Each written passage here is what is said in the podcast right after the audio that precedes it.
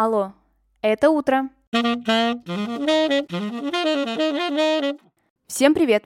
Меня зовут Ксения Родионова, и вы слушаете ежедневный утренний подкаст «Алло, это утро». С понедельника по пятницу я здесь рассказываю о дне в истории, прошлом, настоящем или будущем. Смысл подкаста очень прост. Новый день, новая история. И сегодня эта история про Олимпиаду 1980 года.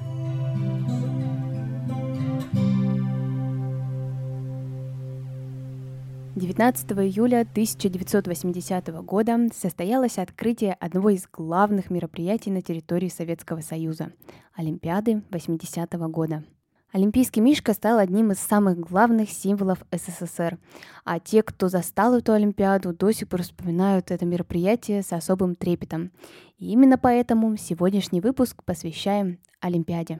Выбрали место для Олимпиады еще в 1974 году. На тот момент Москва соревновалась с Лос-Анджелесом, успешно его обогнала и открыла свои двери для спортсменов со всего мира. Проводить такое масштабное спортивное мероприятие в своей стране – это, безусловно, очень престижно, но в то же время и сильно затратно. Когда Москву уже утвердили хозяйкой Олимпиады, Брежнев начал сомневаться, а надо ли оно, а будет ли оно того стоить но все-таки решили, что престиж – это намного важнее, чем потраченные деньги. Участниками Олимпиады 80-го года стали символично 80 стран. Но это далеко не все те люди, которые обычно принимают участие в Олимпиадах. Главное спортивное мероприятие в Советском Союзе бойкотировали.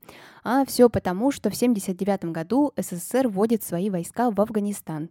И остальные страны в знак протеста против политики СССР отказываются отправлять своих спортсменов в Москву.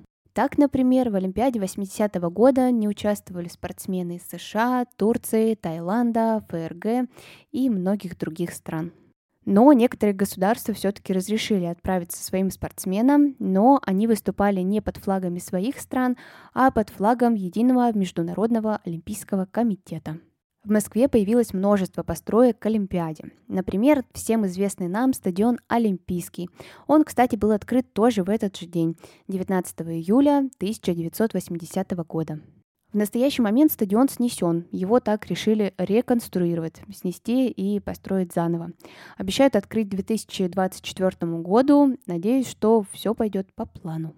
Для того, чтобы гости Олимпиады себя хорошо чувствовали, в Москве появилось не только множество построек, но еще и много различной интересной заграничной еды на прилавках. Начинаются поставки из Финляндии, и появляется заморская колбаса, сигареты. В общем, люди были очень довольны. Когда я готовилась к этому выпуску, то узнала, что, оказывается, не только Мишка был символом Олимпиады. У него еще был напарник, морской котик, его, кажется, Вигри зовут. Возможно, я могу ошибаться. Я сильно удивилась, потому что нигде этого котика я до этого не видела. Возможно, вы тоже. Поэтому я оставлю его изображение в своем телеграм-канале «Алло, это утро». Ссылка есть в описании или просто в телеграме вбейте «Алло, это утро». Все обязательно найдется. Подписывайтесь, там всегда много чего интересного. Олимпиада 80-го года стала первой по многим параметрам. Например, это первая Олимпиада, которая была проведена в странах Восточной Европы, а также первая Олимпиада, которая прошла в социалистической стране. Думаю, что многие помнят, когда в 2014 году Олимпиаду принимала Россия, Олимпийский огонь проехал практически всю нашу страну. Я, кстати, даже участвовала в этой эстафете очень интересный факт из моей биографии. Так вот, когда в 80-м году Олимпийский огонь также проходил эту эстафету, она была намного, конечно же, короче. Весь СССР огонь, конечно, не проехал, а остановился только в ключевых городах, например, в Таллине, в Киеве, в Москве и в Ленинграде. Маршрут огня я, кстати, тоже оставлю в Телеграме. Посмотрите. Во время Олимпиады произошло событие, которое даже на некоторый момент затмило саму Олимпиаду. 25 июля 1980 года не стало Владимира Высоцкого.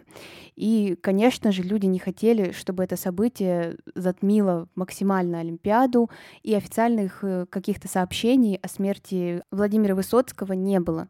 Об этом было написано только на афише театра на Таганке, и, по-моему, в каких-то еще изданиях об этом было написано.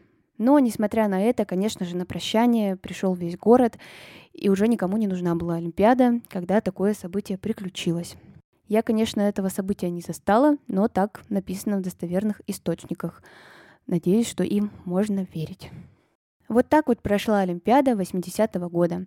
Надеюсь, что когда-то еще наша страна будет хозяйкой такого масштабного спортивного мероприятия. И никто бойкотировать нас не будет, все приедут, и будет всем хорошо у нас и приятно. А на сегодня это все. Спасибо, что вы прослушали этот выпуск до конца. Обязательно оцените его и расскажите друзьям. Так больше людей узнают о подкасте «Алло, это утро». А мы услышимся совсем скоро. Пока-пока.